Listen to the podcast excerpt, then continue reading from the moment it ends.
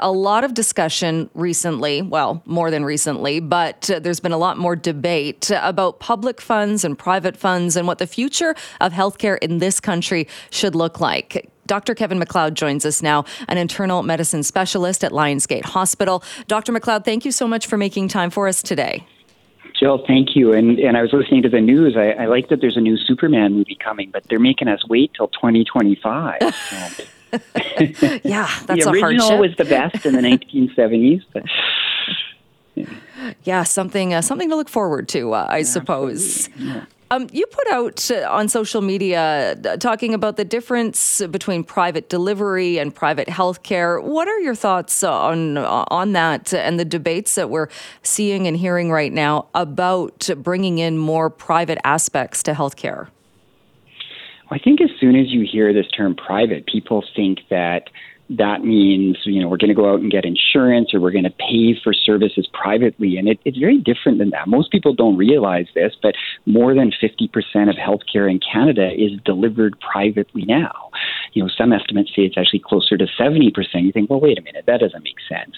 But but any physician office is a is a private business.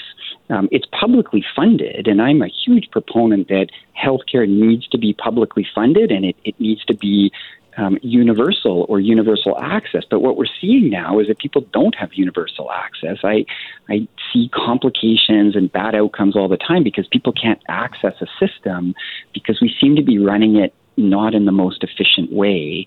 Um, so I'm certainly not a proponent of, of injecting private funds into a system or a for-profit system. That's very problematic and, and actually probably, in, in my view, worsens outcomes. But private delivery is not the end of the world. I'll give you a good example. So, you know, I, I have patients who need intravenous iron.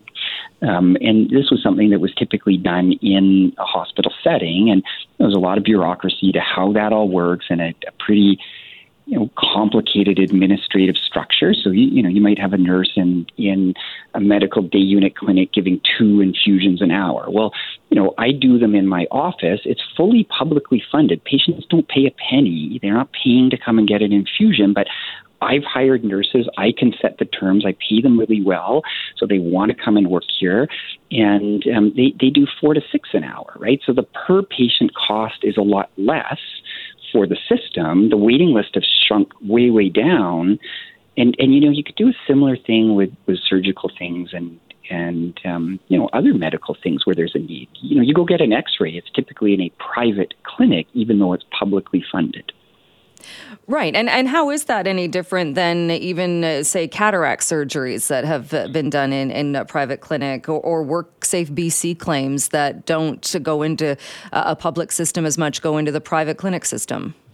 Absolutely, it's, it's not right now. Where where you have a problem, and and where I think the nuance gets a little bit missed when politicians want to grandstand and say no private health care. Where, where you run into a problem is if you make it a for-profit system. So you know, if a big company comes in that has to make a profit and reports to shareholders, well, then we have a problem because if you, if you you know one, one of our biggest challenges in healthcare right now is a lack of human resource. Um, you know we can't run ORs at full capacity because we don't have enough nurses. So if you if you suddenly create a for-profit entity, you know the the the typical response is going to be, well, that's great. This patient's going to come out of the public system. They're going to go pay for their hip replacement, and they're going to decrease the burden on the public system. And and that sounds right, but it's actually not what in fact would happen, because to staff that private system, you've pulled people out of the public system. Um, and you actually exacerbate the, the problems in the public system because you then have even fewer nurses and, and doctors working in there.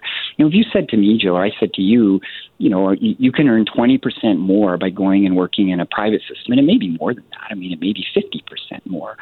You know, what's going to happen? You're going to take Fridays off. You know, you, you may work a little bit less.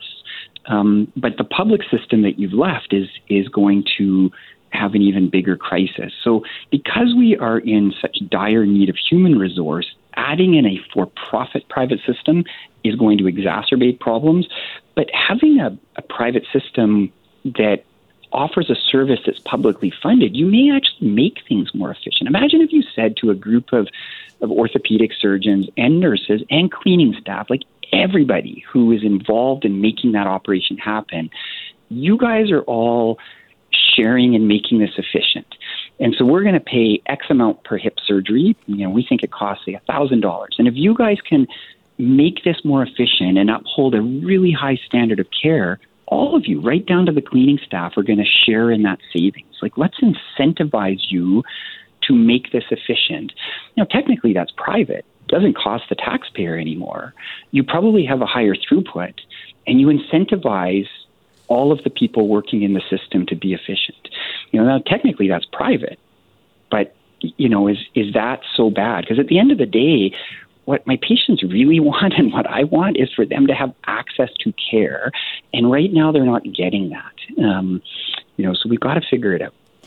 And but how is it different? And don't get me wrong, I'm all over uh, efficiencies and finding ways to to make this work better because clearly what we're doing isn't working great, and obviously just throwing more money at it isn't going to fix the problem. But if we're talking about a, a scenario like you said, where you're paying nurses and able to do the the iron infusion, but how is how is that different in that the nurses that you're paying in in that setting aren't coming then from a public setting?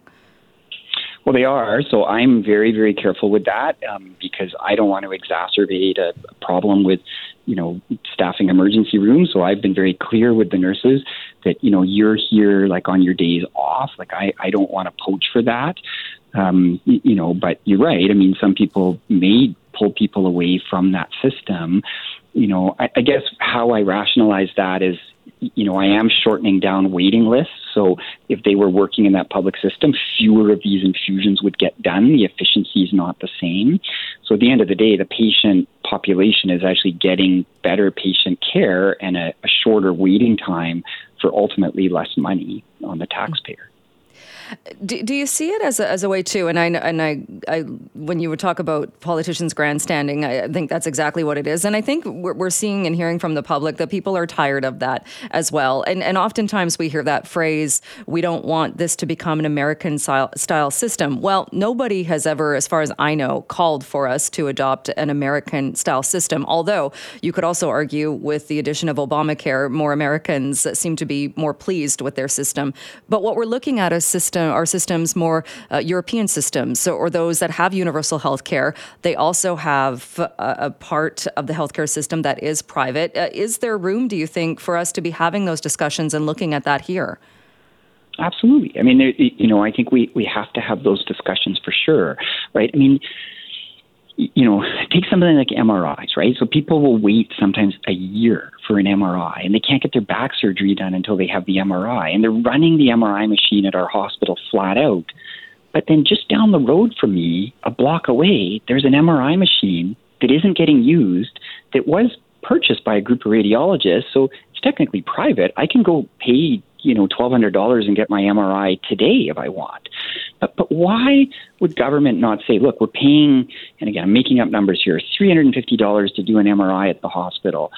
What if they contract out to this MRI machine down the street and say, we're not paying you anymore. We're going to pay the same amount we pay the hospital, but you've got the facility. Like, let's use it and shorten down the wait time right? There, there's facilities that are that are there and services that are there, but because we have this idea that well, we can't fund anything that's private, but the same clinic that that MRI machine's sitting in, patients are going through to get their X-rays and ultrasounds, and so it's this is where politicians really it drives me bananas because it is this grandstanding but if you actually are on the ground as a patient you don't care you just want to get your service um, you know, and again, publicly fund it. I am not advocating for private shareholders coming in. I mean, that's the disaster in the United States because you know hospitals are trying to order more tests and do more things which harm people because they're trying to improve a bottom line. But but we've we've got the ability to do things differently here. We just seem so scared to do it because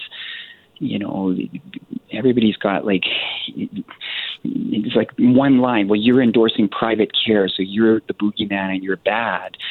Um, you know, we've got to get away from that, and that's why I sort of put out that that tweet because I, I just want us to have a richer debate as to what we do to fix this. Because again, I see patients getting harmed every damn day because they can't access care.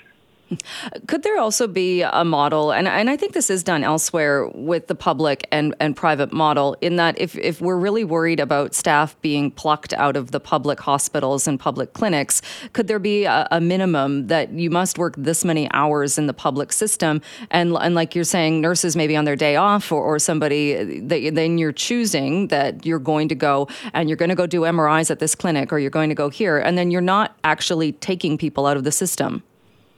Absolutely, Jill. And you know that. So another good example, you know, with orthopedics. So a, a buddy of mine is an orthopedic surgeon, and I think it was the month of November, maybe December. But you know, he had two days to operate. That's all he was given by the health authority. So here's a guy who you've spent gazillions of tax dollars to train, and he's sitting around not able to operate. It's not like you're pulling him to do something else he, doesn't actually have something to do then because there's no OR time.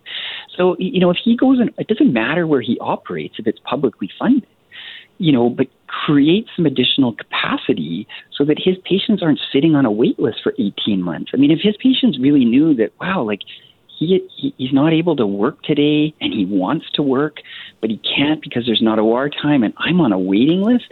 Like it, those stories need to get out there because it, it just shows the inefficiency um, y- you know of the system. And, and we don't need to pile more money into this. We spend so much tax dollars on on healthcare but we need to do it more efficiently well, I'm glad that you are able to uh, join us when you can and get these stories out there and get this information out to people so we do have a better idea on what's happening. Uh, Dr. McLeod, we'll leave it there for today, but as always, thank you so much. Anytime. Thanks, Jill. Bye. As you've been hearing on the news, the death toll from toxic drugs in this province continues to rise. And this also on the first full day of the decriminalization of small amounts of illicit drugs. Joining us to talk more about this is BC's Chief Coroner, Lisa Lapointe. Thank you so much for being here. Oh, well, thank you very much for having me. It's, a, it's it's such an important topic. It is, and certainly the numbers today continue to paint a very grim picture. When we look at the number of British Columbians' lives lost, where are we now as far as the numbers that you have been able to compile? Your office has compiled taking a look at 2022. So we know that in 2022, we lost 2,272 people in our province to illicit drug toxicity.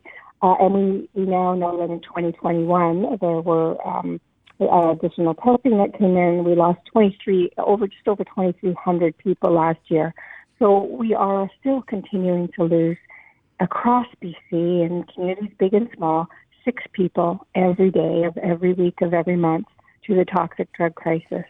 Um, it's it's uh, it, it's hard to find anybody in this province who has who doesn't know somebody who has died as a result of the toxic drug supply. And when we talk about that number, and not that one death is worse than another or, or, or should be treated differently than another, but are you seeing anything change with who is dying or where people are dying from toxic drugs? So we know um, that the downtown east side, of course, is an area where many vulnerable people live, and that they have a very high death rate there, um, a little over 300 in that um, local um, uh, health neighborhood. But 1,900 people are dying elsewhere in the province. So we, we are seeing high rates of death in small communities. Uh, certainly the highest rate of death in the province is in the north. Uh, the interior uh, is next in terms of death rates, but we're seeing communities big and small. We are actually seeing the, the age of those dying is, is trending upwards. So uh, people in their 30s, 40s, and 50s most at risk. Still primarily men. Um, in the general population, uh, men represent about 79% of those who die. And um, and and contrary to I think what, what people often think, um, these are people dying at home. These are people with jobs who um, are dying in their own uh, private residences, and um, and are of course you know there's nobody there to help when they experience a toxic drug event, and they're found by family or friends. I, looking at the numbers released today as well, there was one reported death that took place at an overdose pre- prevention site in 2022. Is is that the first time we've seen a death at a, a specific prevention site? It is, yeah. That, that's a great question. then, um, so that that was uh, within the last few months. We had a death reported at a overdose prevention site, and that is the first in, in the last well seven, eight, well as many years as we've been keeping this data, which is pretty remarkable given the tens of thousands of visits those sites see across the province.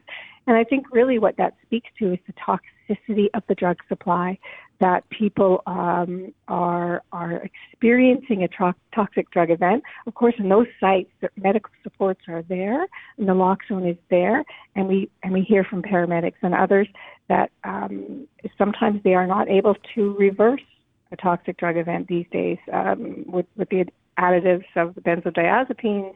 Um, six, seven, eight doses of naloxone, and it's not effective. So it's it's probably you know really we've been very, very fortunate that we've not seen a death in, in an overdose prevention site. And I, you know, hopefully we won't see any more, but the toxic drug supply is just making this so, so difficult to manage. Is that concerning, though, with that recorded death? That, like you said, those supports are there, and, and that's the reason why we've not seen deaths at these sites. That if the drugs are becoming so toxic, or I don't know if there were other circumstances there, but so toxic that even with all of those resources available, this person still lost their life. Yeah, you're right, Jill. I mean, incredibly concerning, and that's what we've seen in this crisis. Is it was fentanyl and then carfentanil. Uh, we've seen extreme levels of fentanyl. We've seen etizolam, which is the, the benzodiazepine. We're seeing all sorts of things show up in the illicit drug supply because, as you know, it's unregulated. It's a profit-driven market, and uh, people are subject to, vulnerable to whatever is in the substance that they think they've purchased. And we know some people have died thinking that they had purchased cocaine, and in fact, uh, they died because there was fentanyl in it. And they're they're not opioid users, so they're they're opioid naive. So that is a huge challenge with the um, illicit drug market. In that uh, we don't know what's in it. Uh, there are some drug testing sites, certainly not enough, and uh, and people are using and if they go to the step of going to an overdose prevention site and uh, you know because that is where healthcare is if they get into trouble and they're still dying that is that is terrifying because that potentially creates a whole new wave of challenge that we're going to have to deal with uh, we are talking about these numbers and looking at these numbers uh, also on the day that decriminalization has taken place in BC as part of this pilot project, uh, and uh, with 2.5 grams of those specific drugs now being allowed to, to be on somebody with the decriminalization. What are your thoughts on that as far as a tool? Yeah, I think it's a critical tool because we know that people have been marginalized and uh, stigmatized and arresting somebody and punishing somebody uh, because they are experiencing a healthcare issue has been counterproductive. And we've seen that. We've seen that in the thousands of deaths, the over 11,000 deaths just since this public health emergency was declared. So it's a really, really important step to recognize people need supports to wellness. They, uh, they need health care. They need access to the medications that they need that are regulated and that are safe. Um, so it's critical. But of course, in the current uh, market, uh, people don't have access to regulated medication. So even though they are um, lawfully permitted to carry up to 2.5 grams of those substances um, cumulatively, um, they may be toxic. And when they use that substance, they still may die. Um, so it's it's a critical step in in recognizing this as a health issue and not a law enforcement issue. Um, and now we need to make sure we implement those additional steps, which is um, reducing the risk uh, with the current unreg- unregulated drug market, and then having uh, supports available, treatment and recovery services when and where people need them, and those aren't currently available either. Because in talking to and even hearing from Vancouver police yesterday, they again repeated the fact that there's kind of been a de facto decriminalization, at least in the city of Vancouver, where we are seeing a lot of the deaths, in that they're not charging people and not arresting people for those amounts of drugs. So, how does that actually change anything? Yeah, so a couple of things. They weren't uh, in in the city of Vancouver and in some other municipalities, and it really depended on where you were in the province. They weren't normally arresting somebody for possession. Oh, they always they, they had the discretion; they could if they thought it was uh, important. So you've got some um, uh, inequity even in the even in that decision right there. Um, but what they were doing was taking the drugs, and so if somebody had purchased their drugs, had used some, they were safe. They knew their supply was safe, or had had them tested at a drug checking site, knew they were safe. If the police took those away, they're not going to not use. They go back to the well, and maybe this time the the, the substance that they purchase is going to kill them. So it's a, a means of uh, recognizing a we're not going to criminalize people, we're not going to punish people. Hopefully, people will feel more confident going to a drug checking site. They're not going to be arrested on the way or have their substance taken away from them, and um, and people will be able to use a substance that um, hopefully they can get tested and know is safe, and they won't be going back to the well over and over and over because the less uh, exposure they have to that illicit drug market, um, hopefully, the more safe that they will be. But it is still an illicit drug market and it is still unregulated and very toxic.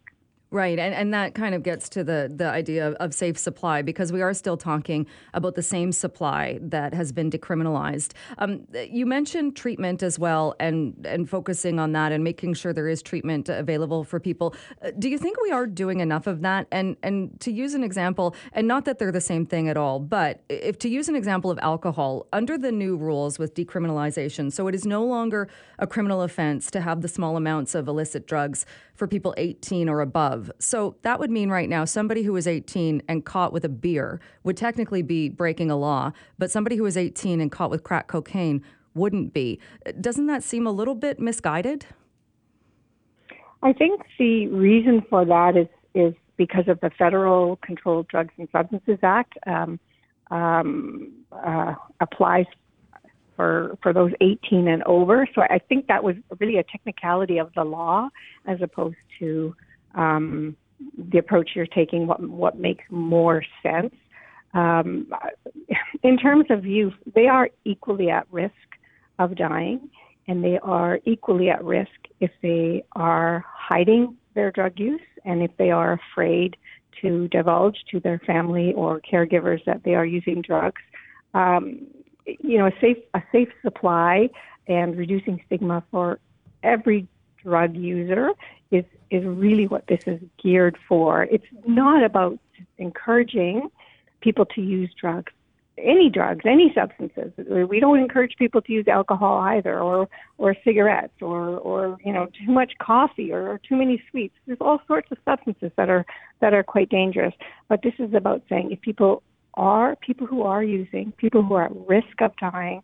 We want to reduce the stigma. We want to uh, ensure that people uh, can access treatments and feel safe to um, to access treatments, and and then hopefully, you know, in reference to safer supply, at some point we'll be able to connect them to a safer supply or um, or a or a treatment. And just one other point on that, when we talk about removing the stigma, and you mentioned those other uh, kind of, I guess, vices, for lack of a better word, or, or, addictions that people have, but there is still there is a stigma to being an alcoholic. There's certainly a stigma to drinking and driving. There's stigma to smoking. Uh, those things do have stigma, and, and they're often used in, in a way to, to to try and convince people to to maybe stop that behavior. Uh, so is is not a little bit of stigma okay in that it, it it is something, it's a behavior that ultimately we're, we're trying to stop, aren't we?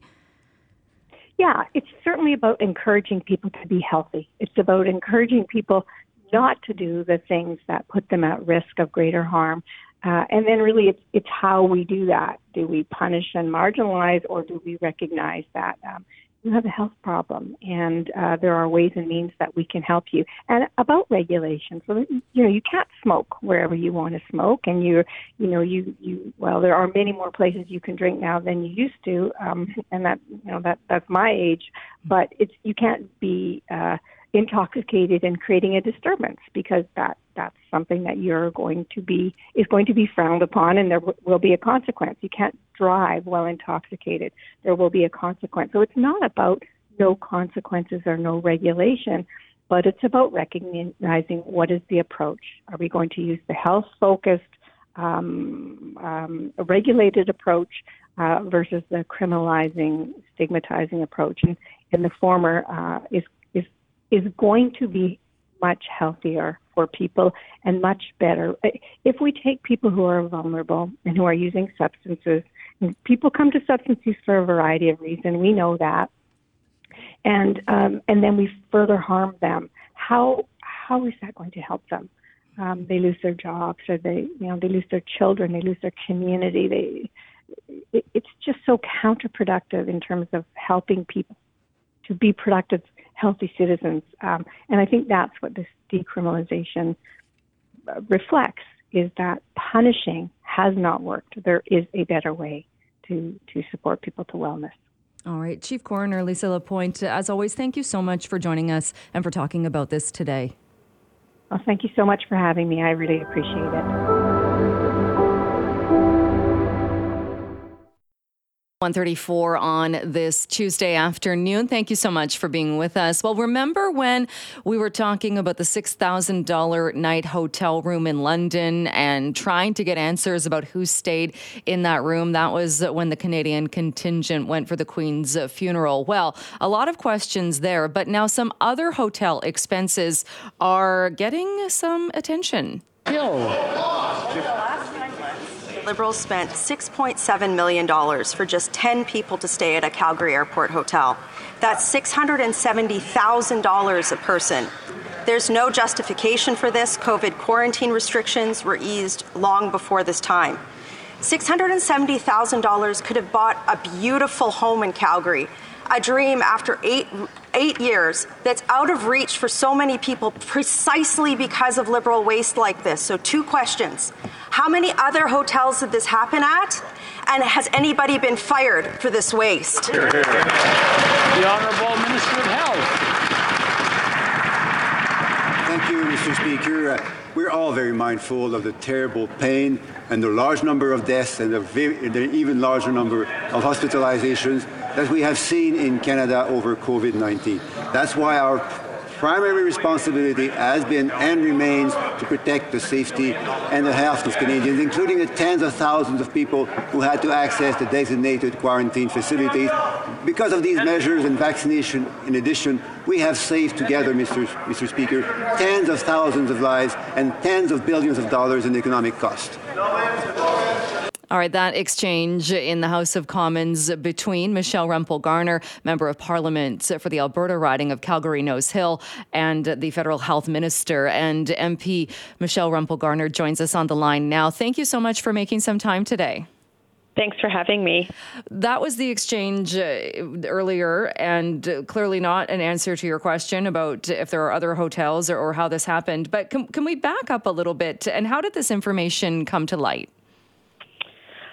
Well, you know, I, I, as a member of parliament, I try to notice things and I try to ensure that there's accountability for government spending. And I, I had noticed that one of the hotels near the Calgary airport had been shut down for quite a while to deliver some sort of service for the government. So I put this question to the government through a mechanism that's available to me as a member of parliament, just asking, you know, how much have you spent on this program?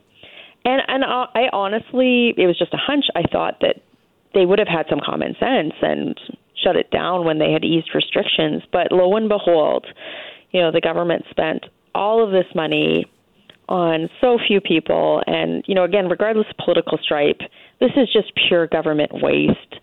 And uh, it was really shocking to see. So now we're trying to push for answers and some accountability for this decision. And the number that you put out there, or the number that you you cited in that exchange, and you've written about this as well. Uh, how uh, could, how does that break down, or we're breaking that down, or, or you've broken it down that 15 people, just 15 people, and the expense of, of more than 6.7 million dollars. So, in the information that I re- received in response to my official question, the government said that they spent $6.7 million in fiscal year 2022, which starts in April.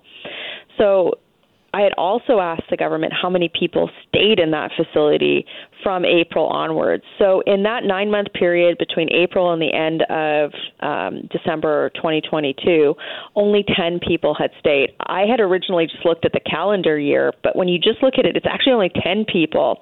So, $6.7 million divided by 10 people is $670,000 you know, when you think about that in terms of my community in Calgary, uh, you know, our average rent is about sixteen fifty for a two bedroom condo. That would cover the rent for you know over forty one Calgarians for a month, and that's just crazy. It's just pure waste. There's no justification. The restrictions had been lifted. Um, like the government doesn't really have a leg to stand on on this, and that's why I really think that they need to be accountable. They need to fire someone over this. This is huge waste. And at a time when everybody's struggling and we need to be looking at ways to make ends meet and bring inflation down, the fact that this is continuing is is really shocking. And is this does this go back to when there, there were the restrictions? And I remember, I think, uh, talking uh, we talked about this at the time, and some of the the allegations of assault and the issues with the hotels, uh, reasons why people didn't want to go to these hotels in many cases anyway. But uh, was it not when that was announced that that was going to be a COVID nineteen requirement that people would have to quarantine in these hotels? Uh, were they not also told that they would have to pay for it themselves, or was this a different program where it was covered? Covered by by taxpayer dollars? Well, it's the time period too, right? So the time period I wrote about came after the government's own expert panel in May of 2021. So like a year prior said this program is not necessarily necessary. It came after most of the world had lifted restrictions. It came after we lifted restrictions as a country. And, you know, what you're talking about too, there was a lot of debate about whether the program was necessary even to begin with. Um, there were, as you rightly pointed out, allegations of sexual assault at some of these facilities. And then when we were pushing and we were trying to get the government to show how this option would have been better even back then than home quarantine. They didn't have any data. And so a lot of people, there was a lot of accusations that this was a politically driven program. It wasn't based on scientific data, um, that there were better ways to control the spread of COVID 19. And certainly today, like there's no justification for this. There was no justification for them to be spending this money from April 2022 onwards after they had eased restrictions. And I just the other detail in there was that they had the option to cancel these contracts with 30 days notice and the fact that they just let this go and spent so much money at a time when you know we're looking at things like underfunded healthcare programs affordability it's just it's mismanagement it's waste and the Liberal government needs to be held to account. And when you talk about canceling the contracts, then that they could have canceled giving 30 day notice, is that the contracts with the hotel and they, they kept that going, or, or what, what were those actual contracts for? So, in the, it's a great question. In the response that I received, and if you want to look at it, I posted it online. Uh, they they state that they gave the um, hotels 30 days notice in late fall of last year. Well, if they could do that then, like why didn't they do that when they eased restrictions? Why did we spend 6.7 million more dollars on, you know, essentially 10 people? And that's just one hotel. Like the clip you paid you played at the start of the segment, I want to know how many other hotels this is happening at. Do they still have contracts with other hotels? Right. So there's a lot of answers to that are that a lot of questions that still need to be answered, and you know, taxpayers deserve deserve a response from the government on it. Right. And so to be clear, that's the hotel that we're talking about. It was one Calgary area hotel that you happen to notice and, and question, but yeah. Th- there could very well be a Vancouver hotel or a Toronto hotel or several. Well, we know that there were hotels in Vancouver for sure that uh, were being used for this purpose. Um, you know, I, I, I, I would surmise if this happened in Calgary, it certainly would have happened in Vancouver. And you know, you know, from a Calgarian to a Vancouverite, you guys, your cost of living, it's bad. It's it's worse than us right now. Um, you know, I I know how bad the affordability crisis is in Vancouver and how hard it is to find a place to live. And if if if the government, federal government's spending money on any sort of accommodation, it shouldn't be waste like this. Not now, not ever. So I suspect that there's going to be a lot more inquiry, uh, particularly on some of these hotels and other places like Vancouver, like Toronto. Um, and and I certainly, you know, my question in the House I think was valid. If anyone else wasted this level of money in any other circumstance, they'd lose their job, and I I think that needs to happen here. And and just going back to that, so and and we we knew at the time, yes, that that, that there was at least one hotel. I, I, think more than that in Vancouver. But I guess the, the, the question now is, was that contract also was it still in place up until fall of last year, or do we know, uh, or how do we going, or is it still going? exactly. Yeah. We don't know, and that, and that's the thing. I I just. When the government the government has spent so much money, we've had this hybrid parliament system. It's been, you know, if I could describe to you what it's like as an individual member of parliament trying to look through the level of spending that the government's undertaken in the last couple of years to hold them to account on value for money, and that transcends partisanship. It's like it's like swimming into a tsunami. You know, it, there's just so much going on, and this is, I think, just a drop in the bucket, but that doesn't mean that the government shouldn't be held to account for it. So I certainly hope people ask the question about hotels in in your neck of the woods. Um, I was if because if, if it happened in my if it happened in my neighborhood, if it happened in Calgary, I, I'm I'm sure it happened in other places too. All right. Well, I'm sure we have not heard the last of this, and there will be more questions about this. Michelle Rempel Garner, thank you so much for taking the time and for joining us today. Thanks for having me.